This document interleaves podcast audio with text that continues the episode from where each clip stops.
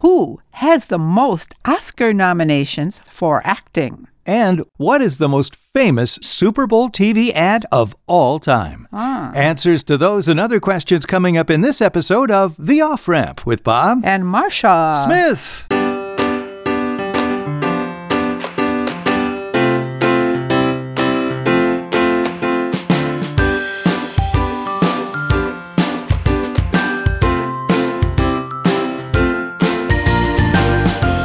Welcome to the off ramp, a chance to slow down, steer clear of crazy, take a side road to sanity, and get some perspective on life with fascinating facts and tantalizing trivia.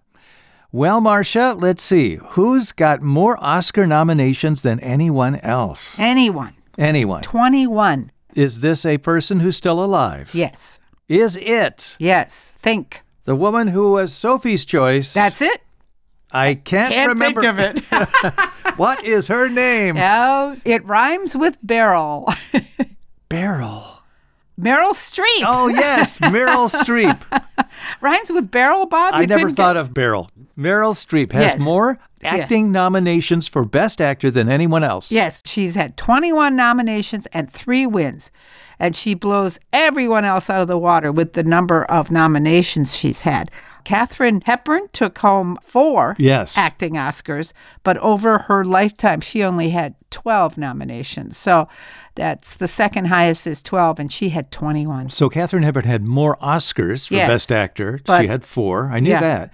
And Meryl Streep has had more nominations, Than anybody by far. but she's already had three Best Actor. yeah. Wow. Yeah. Isn't that sad? She is phenomenal. You She and I is. both admire her yeah. tremendously. I- Everything she's in sh- has been good. yeah, she. What is that? We were just uh, murders in the building. She was hilarious. We were just watching her in that. That's the uh, TV series, Yeah, right? She's yeah. great in that. yeah, All right, Marcia, what is the most famous Super Bowl TV spot of all time? Now, it was voted this numerous times by numerous organizations. Well, the one that comes to mind, my mind, is that Apple commercial, the woman with the big, Sledgehammer. yeah, run- Yes. running down the aisle. Was that it? Is That's it, 1984. It was called 1984 and it ran in 1984. that right?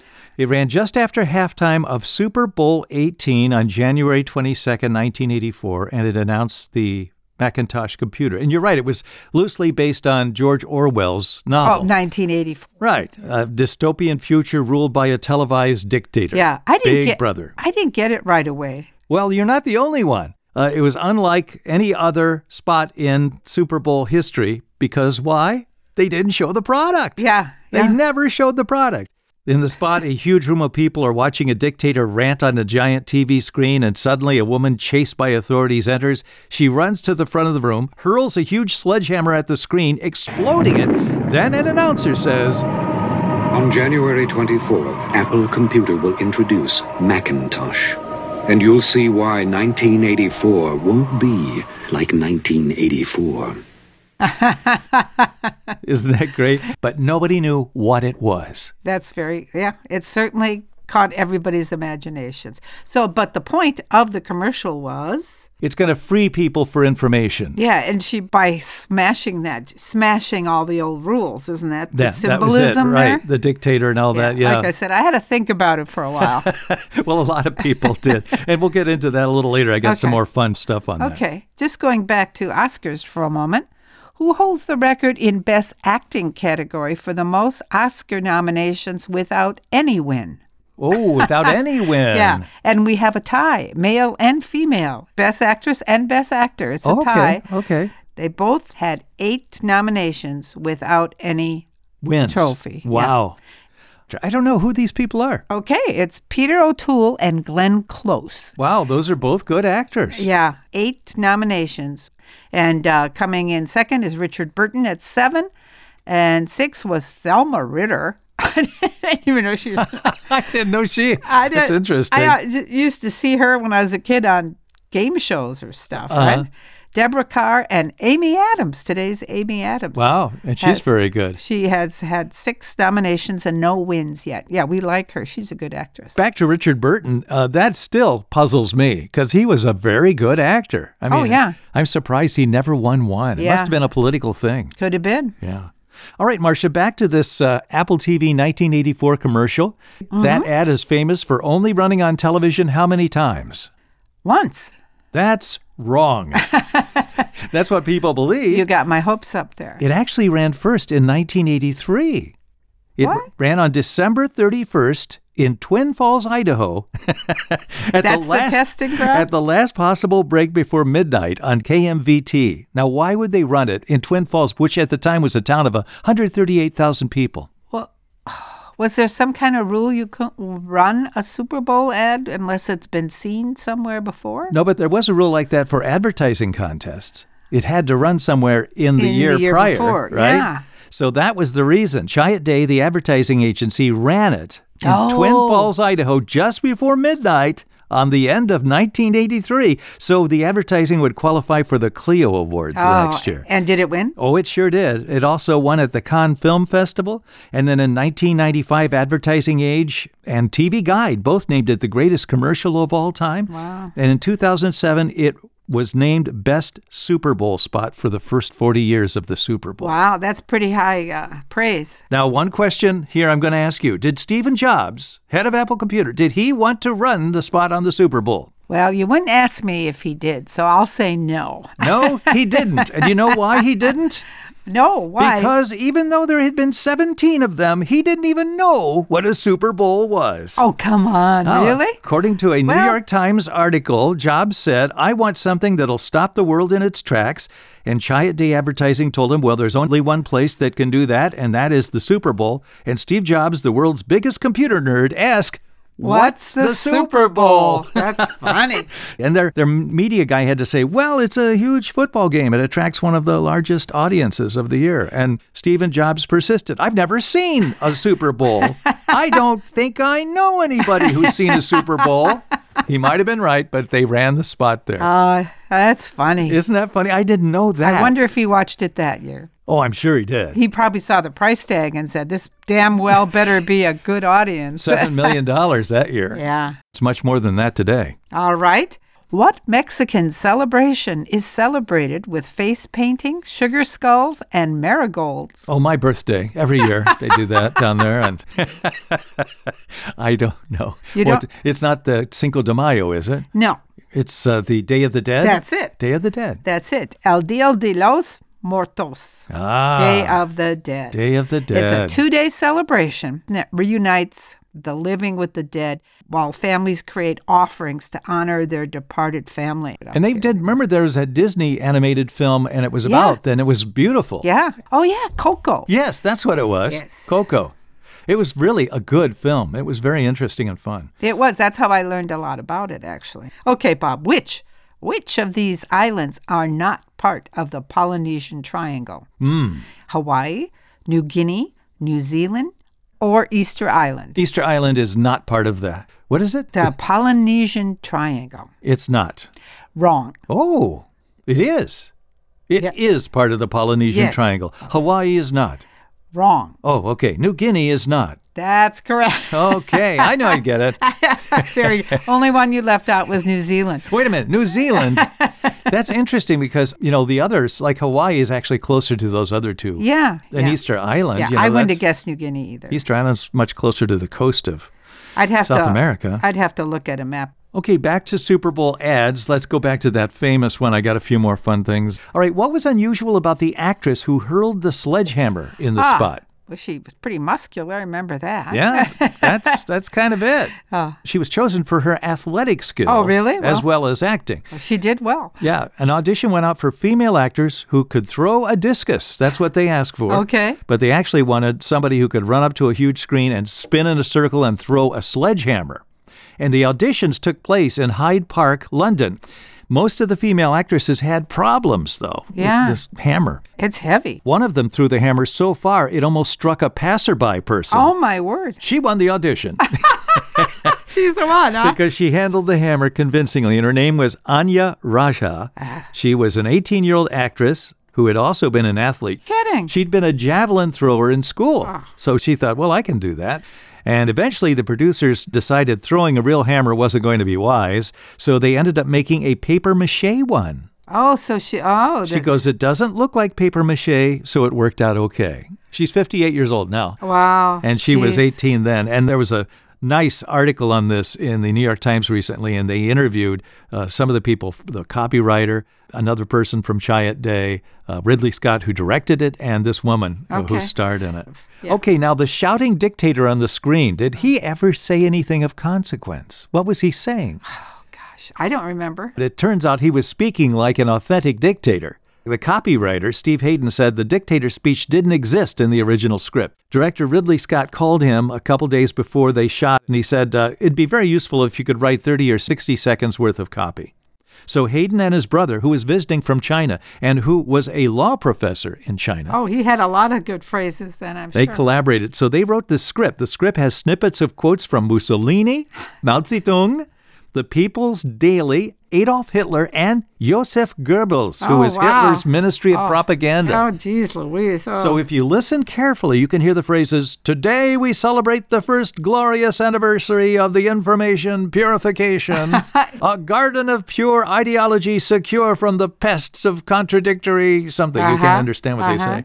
We are one people, we are one will, one resolve, one cause. Our enemies will talk themselves to death, and we will bury them with their own confusion, and we shall prevail. Oh, and that's when wow. the hammer hits the screen. oh, wow. So all those things were taken from from actual dictators' Yeah. speeches: Mussolini, Hitler, and Mao Zedong.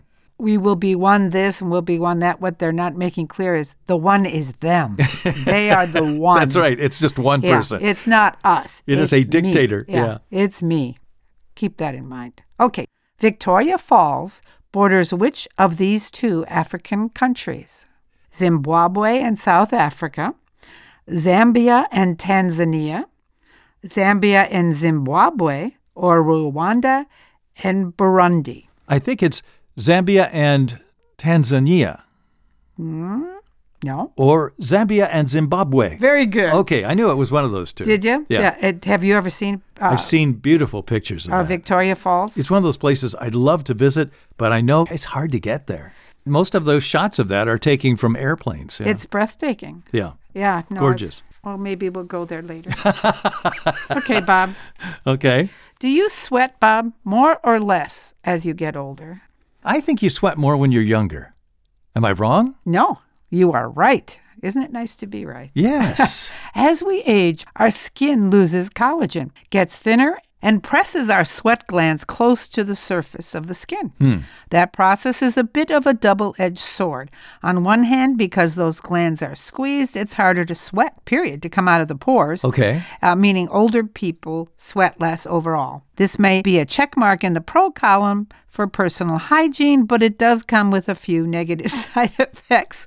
Uh, with a reduced ability to sweat, older people and have trouble regulating their temperature Uh-huh. during strenuous exercise or excessive heat. You know, you get hot and cold, and Sure. sweat plays an important role in healing too. It helps uh, stimulate wound closure and Oh, I never skin thought about cells. that. So Yeah. sweat actually helps you heal better. Yeah, yeah it helps Huh. regulate you.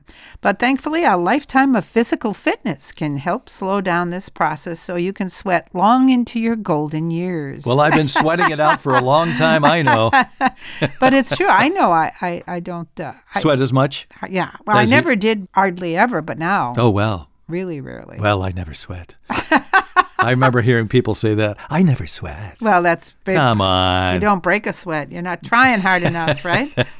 Okay, my final tidbits on the uh, greatest Super Bowl TV commercial You got a of all lot time. out of that article. the spot almost didn't get on the air. Why? Oh, I have no idea. The Apple Computer Board of Directors hated it. The chairman of the board hated it. Did they say why? They played it, and it was total silence after they played it. because it kind of looked like uh, what is the doom and gloom Oh, of yeah. a you know uh, Hitlerish And kind they, of they thing. just had the Apple logo there, no picture of the product. Yeah. So he actually put his head down on the table and then raised up and he said, We can't run this. Aw. Steve Jobs said he was afraid of it after Uh-huh. seeing it. The board even says, We don't think you should run it. Try to sell the time. Even Ridley Scott, the director who made it, was thinking, Really? They're going to run this on the Super Bowl and they don't even know what it's for? Wha- how- what made them change their mind? Steve Wozniak, Did he love it? he loved it. He says, I'll pay for it. We'll run Really? Ah. it. We'll pay for it. So they decide, okay, let's do it anyway. It aired once for $7 million, and then it aired for free hundreds of times later on newscasts, Yeah. TV talk shows. Actually, it's the reason the Super Bowl is considered the annual showcase where companies launch big new campaigns. because of the leverage. You- Right. I'm just amazed with all the naysayers in Apple. And Wozniak, I love that. He was the only one. Hey, that's cool. I'll run it, I'll pay for it. Wow. One haunting final thought on the spot the copywriter said that while the idea of the spot was to promote a product that could change people's lives for the better, the tools, the computers and the internet, that were originally intended to help you, free you, now are used as a way of enslaving you with conspiracy theories and unproven stories, unsourced news that's not really news. We're realizing Joseph Goebbels' idea, getting people so confused they have no idea what to believe other than an authority figure. In that sense, we have failed. Yeah. Who said that? This is the copywriter who wrote the spot. No kidding.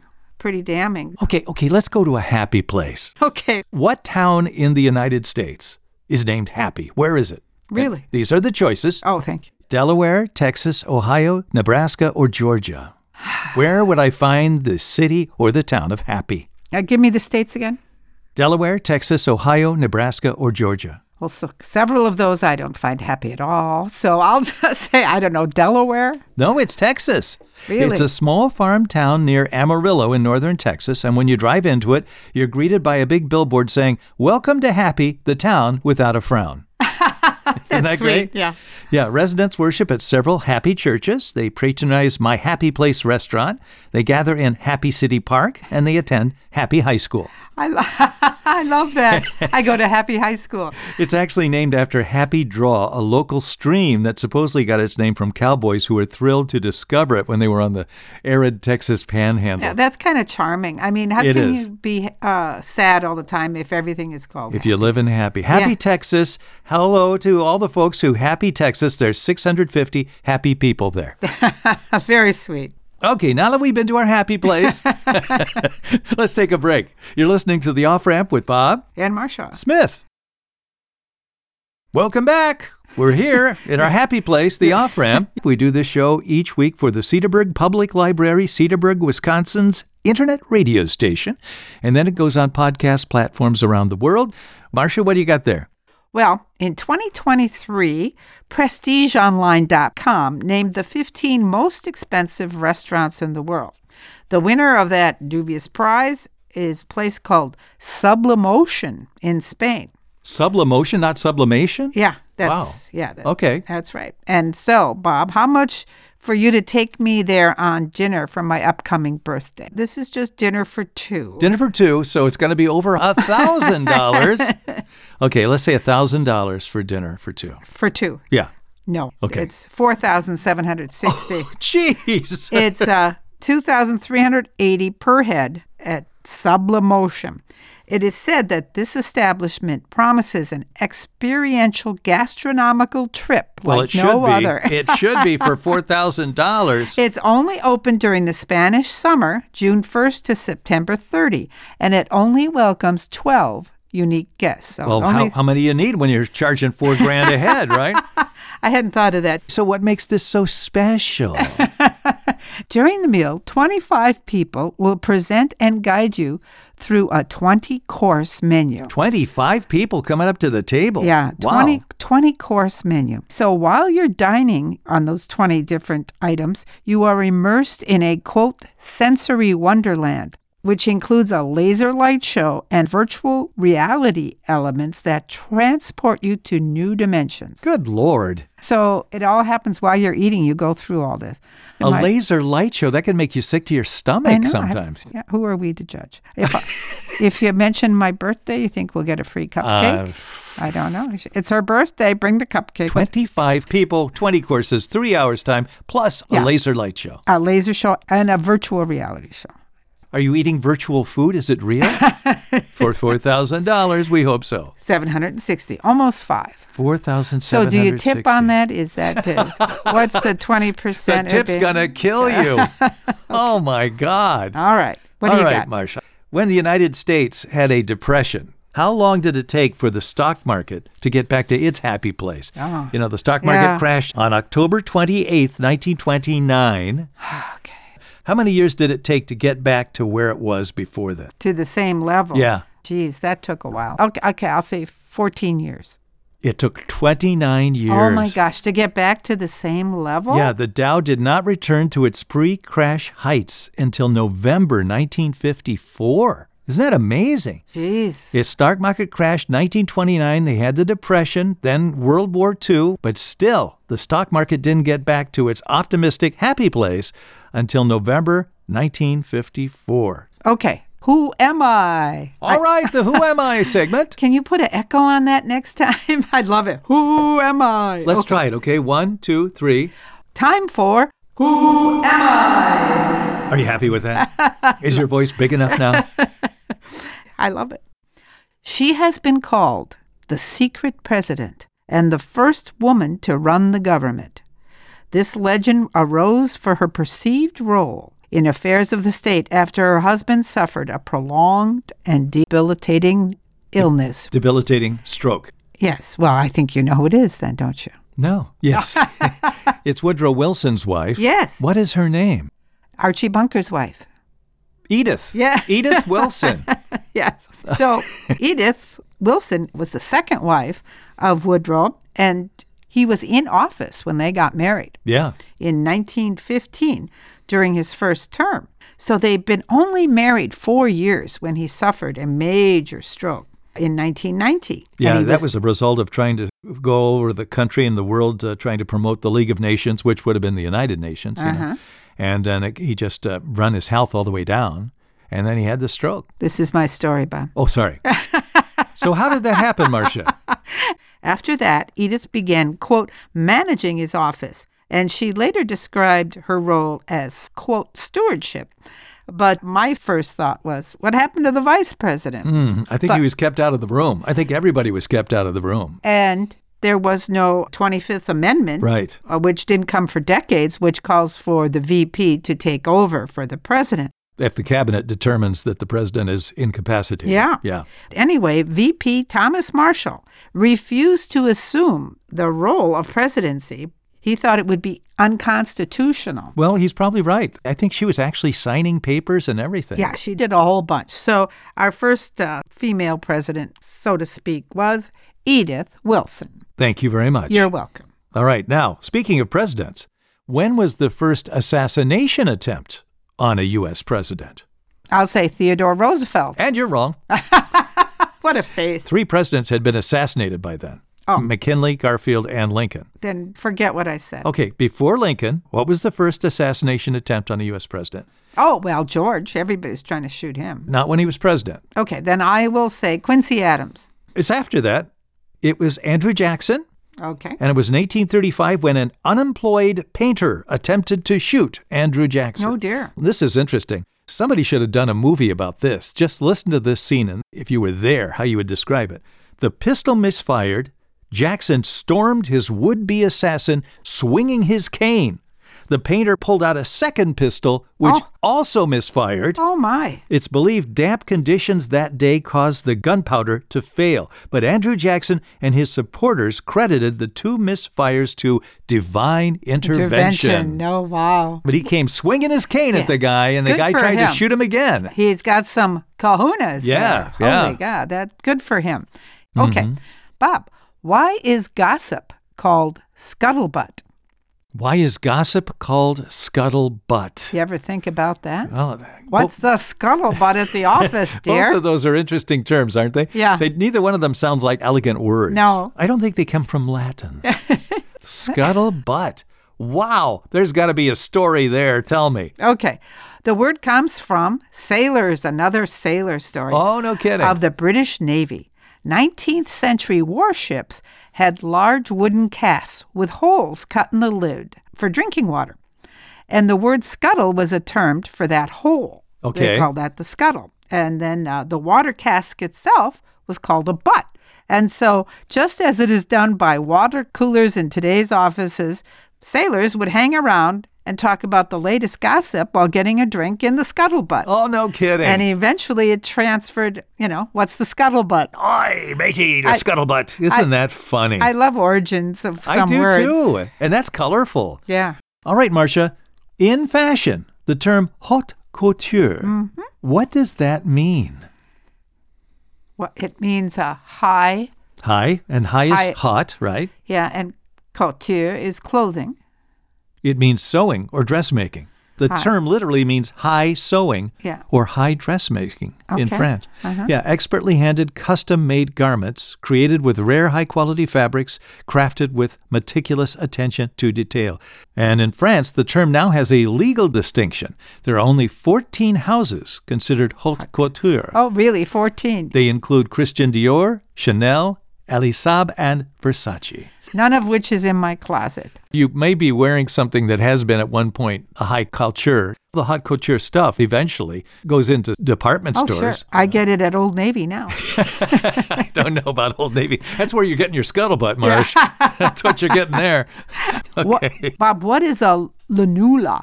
L U N U L A. Lanula. Yeah. That sounds like part of the throat compartment of It the body, does, doesn't, doesn't it? Like a uvula. Yeah. Only that's lanula. No, it's that little white area at the base of your fingertip. You know? Oh, is that right? Yeah, That's the- lanula. Lanula. and uh, what percentages of babies are born before breakfast? What percent? What? Yeah. Percentage of babies born before breakfast? Yeah. I never thought of that. Of course you didn't. Well, my question is how many babies were conceived before breakfast? That's more interesting. It is. Okay, the uh, how many babies were born before breakfast? I bet not many.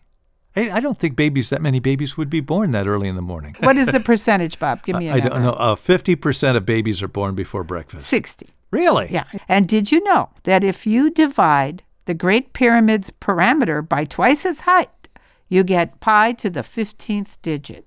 That's a lot of pie. I'm hungry now. Oh, That- it's just it's just a bizarre fact that I found You fascinating. always have some of these, and it's like that is a distinction without any, And it- significance. It is, it's a stupid, isn't it? But I was I wonder if they did that on purpose. Oh, I'm sure they did. I mean, everything was so precise. That's Yes. why I think it was people from outer space. Yeah, they're like, you know, Emperor, you know, Pharaoh, if we build this this way, we'll screw up people in the future. Okay, I have a closing oh, my quote God. by Paul Sweeney. Okay. The difference between a chef and a cook is that a chef doesn't have to clean up the kitchen. That's the difference. that is the difference. Absolutely. I, Uh-huh. I want to be a chef. All right. We hope you've enjoyed our show today and join us again next time when we come back with more fascinating facts and tantalizing trivia. I'm Bob Smith. I'm Marcia Smith. You've been listening to The Off Ramp is produced in association with CPL Radio Online and the Cedarburg Public Library, Cedarburg, Wisconsin. Visit us on the web at theofframp.show.